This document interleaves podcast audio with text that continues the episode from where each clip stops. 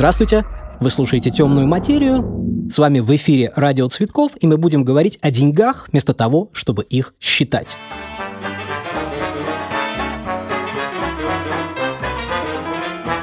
Деревянный малыш Буратино, как вы помните, продал свою азбуку за 5 золотых монет, чтобы попасть в цирк, а вы можете слушать меня сегодня абсолютно бесплатно. Если бы Буратино пошел в школу, то он узнал бы там, что в сантиметрах измеряется длина, а в граммах измеряется масса, но что измеряется в деньгах? Полезность? Но что это вообще такое? У одного человека в тысячу раз больше денег, потому что он в тысячу раз полезнее. Для кого? Ни один экономист не ответит вам внятно, что именно измеряется в деньгах, которыми мы пользуемся каждый день. Наш общий труд, оговоренная ценность, любовь или, наоборот, ненависть высших сил к конкретным людям или возможность доступа к общим ресурсам. Но тогда речь просто идет о власти и ее знаках, узаконивающих неравенство и господство. Ведь по большому счету деньгам все равно, кому принадлежать. Или даже так, им все равно, кто именно им принадлежит в данный момент времени. И тут неизбежно проступает самый главный вопрос политэкономии. В обмене или в труде возникает их общая стоимость. Кто дает деньгам содержание? Работник или торговец? Der Winter kommt, die Leute brauchen Kleider. Впрочем, история пользования денег учит нас, что с 1971 года, когда основная мировая валюта была окончательно отстегнута от э, золотого запаса и вообще от всякой материальности, то есть вот уже 49 лет мир лежит в условиях экономического постмодернизма. И кстати, постмодернизм в искусстве возник практически одновременно с этим воцарением спекулятивного капитала. При капитализме мир ощущается как иллюзия. Весь, кроме денег. Деньги – это то, что делает мир иллюзией. Для Маркса в «Капитале» деньги – это неточная метафора затраченных часов проданного труда. Без этой метафоры можно будет обойтись в исцеленном от экономического вывиха бесклассовом обществе, где больше не останется причин для ложного сознания и товарного фетишизма ушедших веков – Маркс прослеживает генеалогию денег со времен древнейшего зернового стандарта в Египте и Междуречье через появление долговечного золотого эквивалента как идеального средства обменных отношений между людьми. Деньги необходимы как способ сохранения результата абстрактного труда во времени и для исполнения взаимных долговых обязательств. Маркс понимает деньги как конкретную материальность отвлеченного знака – условное, воображаемое золото, санкционированное государством. Маркс берется разгадать магию денег, как из обращения получается больше денег, чем было в него вложено. Деньги – это всеобщий товар, то есть условное золотое зеркало для всех остальных товаров, и одновременно они есть способ маскировать общественные отношения между частными работниками. При рыночном обмене объем денег возрастает, так как рабочая сила способна создавать большую стоимость, нежели та, которой она была оплачена при найме. Этот неэквивалентный обмен и есть базовая операция капитализма.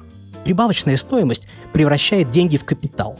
Обращение денег в качестве капитала становится самоцелью в такой системе.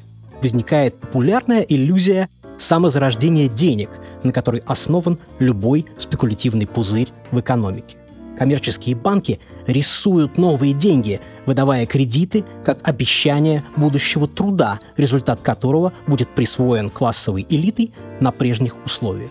В этом смысле банковская деятельность фиктивна и не создает никакой новой стоимости. Но это в «Капитале». А в другой важной книге Грюндрис Маркса интересует скорее политическая, чем экономическая функция денег деньги как способ осуществлять власть и аккуратно распределять население между офисами, цехами, церквями, банками и тюрьмами. Именно эта сторона денег вдохновит их дальнейший анализ у Делеза и у Фуко, например. В Трижском музее на родине Маркса можно купить купюру достоинством в 0 евро с его портретом. Она стоит пару евро. Это наглядный пример диалектики, поражения и победы в одной невозможной банкноте. und es begegnete ihnen eine neue Rasse, eine braune классическом либерализме принято считать, что деньги изобрели для удобства обмена между лесорубом, проституткой и рыбаком – но особых доказательств тому нет, и гораздо вероятнее, что деньги были введены для того, чтобы выплачивать налоги первым властям. С денежного рэкета началось государство и подданство. В нынешнем виде этот спор о природе денег продолжается вокруг современной монетарной теории и безусловного базового дохода. Разницу и нерасторжимое единство либералов и патриотов проще всего показать с помощью любой металлической монеты. С патриотической стороны там государственный герб, а с либеральной – цифра номинала. Для либералов прежде всего важна измеримая в условных единицах эффективность, понятая как прибыль, затраты и доходность, оцифрованный успех и наслаждение, стимулирующие каждого гражданина к рыночной конкуренции. Для патриотов – лояльность державе, соответствие традиции, административный пафос служения, максимально символизированный в архетипическом изображении, гипнотизирующим, очаровывающим и, если надо, пугающим толпу подданных. Однажды актер спросил Брехта на репетиции – на сцене я простой учитель, который получает 60 талеров в год. Значит, я бедняк? Нет, ответил Брехт, ты трус. И эти деньги – твой проигрыш в классовой войне. В городе Махагони, о котором Брехт написал свою некогда знаменитую пьесу, был только один смертный грех – не иметь денег. У всего остального была цена. Впрочем, сейчас эта пьеса хорошо забыта, и от нее осталась только песенка про виски-бар – Oh, show me the way to the next whiskey bar. Oh, don't ask why. Oh. Но я уже так долго говорю, а в эфире до сих пор не было ни одной рекламной паузы. Правильно ли это? Mzilla Пак – средство, у которого не может быть альтернативы. Mzilla Пак для тех, кто просто не умеет проигрывать. Однажды лидер новых левых Эбби Хоффман, про него, кстати, скоро выйдет фильм с Сашей Барном Коэном, пришел на съезд американских социалистов и стал там демонстративно сжечь доллары в знак своей свободы от капитализма, но был освистан социалистами.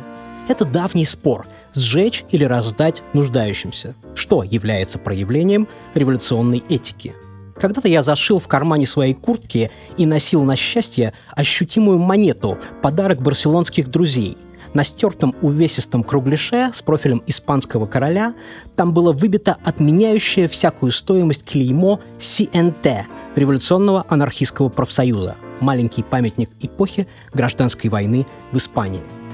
Сначала в газете «Либерасьон», созданной Сартром, у всех от редактора до уборщика была одинаковая зарплата, как в евангельской притче о владельце виноградника – из которой мы знаем, что Иисус был сторонником коммунистической уравниловки в вопросах оплаты труда. В нулевых годах молодые нацболы печатали на тысячных купюрах штампы «Россия без Путина» и отпускали их дальше в оборот. Люди хмурились, но брали. Мой давний друг, художник и издатель легендарного журнала «Мулета» Толстый Котлеров превращал деньги в искусство – то есть буквально делал картины из купюр разных валют, покрывая их узорчатыми словами и эмблемами. Иногда он приклеивал к своим валютным холстам монеты. Они смотрелись как расплющенные пули, расплющенные о стену, которую не прошибешь. Ментальное состояние современников Толстый любил называть словом «маневроз». Одна из э, таких его картин, склеенная из валют всей Европы, еще до эпохи евро и покрытая моим текстом, до сих пор хранится у меня, и я не знаю точно, стала ли она дороже или дешевле после смерти Толстого. Я ощущаю ее ценность, но ничего не хочу знать о ее цене. Толстый призывал меня писать короткие миниатюры, чтобы каждая из них в идеале могла уместиться на одной купюре и не вылезала на соседнюю. Und der Haifisch, der hat Zähne und die trägt er im Gesicht. В школьном детстве нас учили, что однажды деньги отменят. Саму эту отмену денег я представлял себе примерно так. Валюты всех стран охапками, под ногами, вытряхнутые из кошельков на тротуар, вышвырнутые из окон, вывезенные из банков в ближайший парк, аллею, бульвар, сквер. Настоящее украшение улиц и украшение прежних инстинктов. Красивое прощание с фетишами. Деньги будут сгребать в охапки и сметать на газоны, утопать в них ногами, и дети будут носиться с ними, составляя букеты и обмениваясь ими по абсурдному курсу.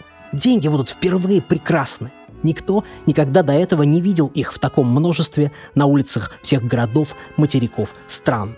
Эти бумажные сугробы мы подожжем в мусорных урнах и будем вдыхать ни с чем не сравнимый запах исчезающих валют, тающих на глазах эквивалентов горького труда, потому что горького труда больше нет, все деньги потрачены, необратимо мы будем наблюдать водяные знаки, улетающие к небу в дымных извивов от тлеющей бумаги, вдыхая аромат урожая всей прежней человеческой истории, урожая, лежащего этой осенью на наших общих столах. Водяные знаки стремятся вверх, доказательства подлинности дымными извивами тают в бездонном небе, общем и не имеющем цены – с тех пор я вырос, скоро все деньги будут электронные, и представлять себе их отмену мне все труднее. Но я стараюсь.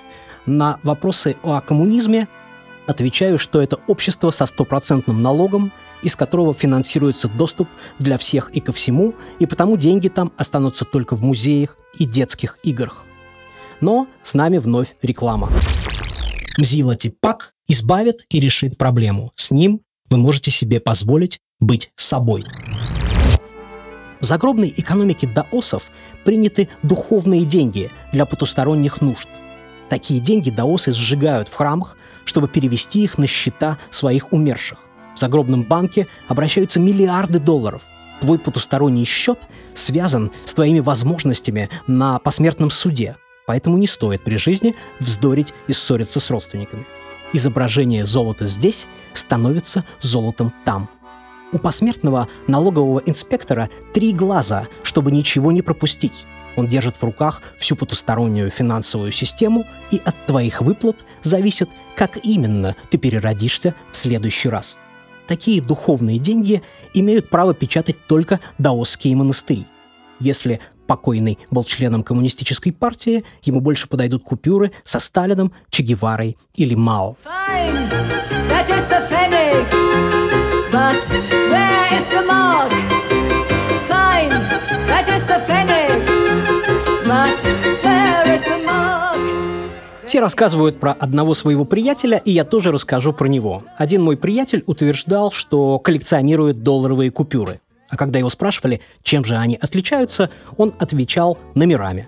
Ему нравилось верить, что если последовательно номер к номеру собрать и сложить весь миллион долларов, то на боковом срезе этих купюр возникнет объемное изображение, лицо президента президентов, портал в иную действительность. И эта его вера была не хуже любой другой. Если посмотреть с религиозной точки зрения, в самом начале, до сотворения всего, существовали только деньги.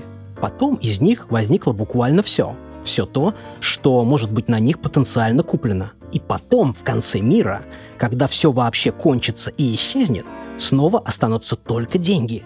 Только, наверное, это будет уже совсем другая сумма. Больше или меньше, чем было в начале. Вот это зависит от вашего религиозного выбора. История мира как способ заработать или как способ потратить стартовую сумму. Как мог бы выглядеть этот конец всего – появится туча необъяснимого цвета и заполнит собой все небо, а потом из нее хлынет вниз дождь. Но вместо капель будут медные монеты, все долги мира, исчисленные в самой мелкой мелочи. Сплошной проливной тяжелый металлический ливень, падение валют, возвращение долгов, медная ночь воздаяния, оглушительная нечеловеческая музыка встречи эквивалента с земной реальностью, грохочущие, темные ручьи финальной выплаты. До какой скорости может разогнаться медная монетка, если летит с высоты обычной дождевой тучи? Бог выдает вам существование по ключевой ставке, подразумевающей процентный рост, то есть некое добавление смысла в вашу жизнь на момент ее возврата владельцу. Свести жизнь к гешефту и не понимать, почему это не сделало тебя счастливым. Беспомощно предполагать, что, видимо, ты просто плохо торговался. Судьба жалкая, но заслуженная, с монетами на глазах. Человек пассивно участвует в своей истории, производя прибавочную стоимость и потребляя товары, то есть умножая капитал. После его смерти капитал остается и продолжает действовать. Капитал – единственная данная такому человеку форма бессмертия в истории.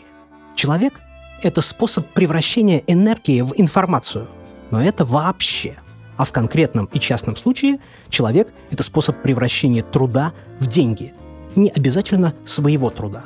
Когда нас сменит искусственный интеллект, ему не нужны будут деньги, как коды доступа к ресурсам, потому что этот интеллект будет всеобщим. Ему нужна будет только энергия, которую он будет превращать лучше, чем это делали мы. А теперь снова о рекламе.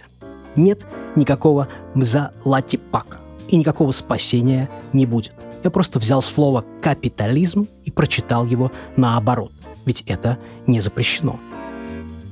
Никогда не пользуйтесь тем, что вы видели в рекламе. Конечно, если у вас есть выбор. За этот эфир я получу 5000 рублей. Слишком много это или слишком мало, решайте сами.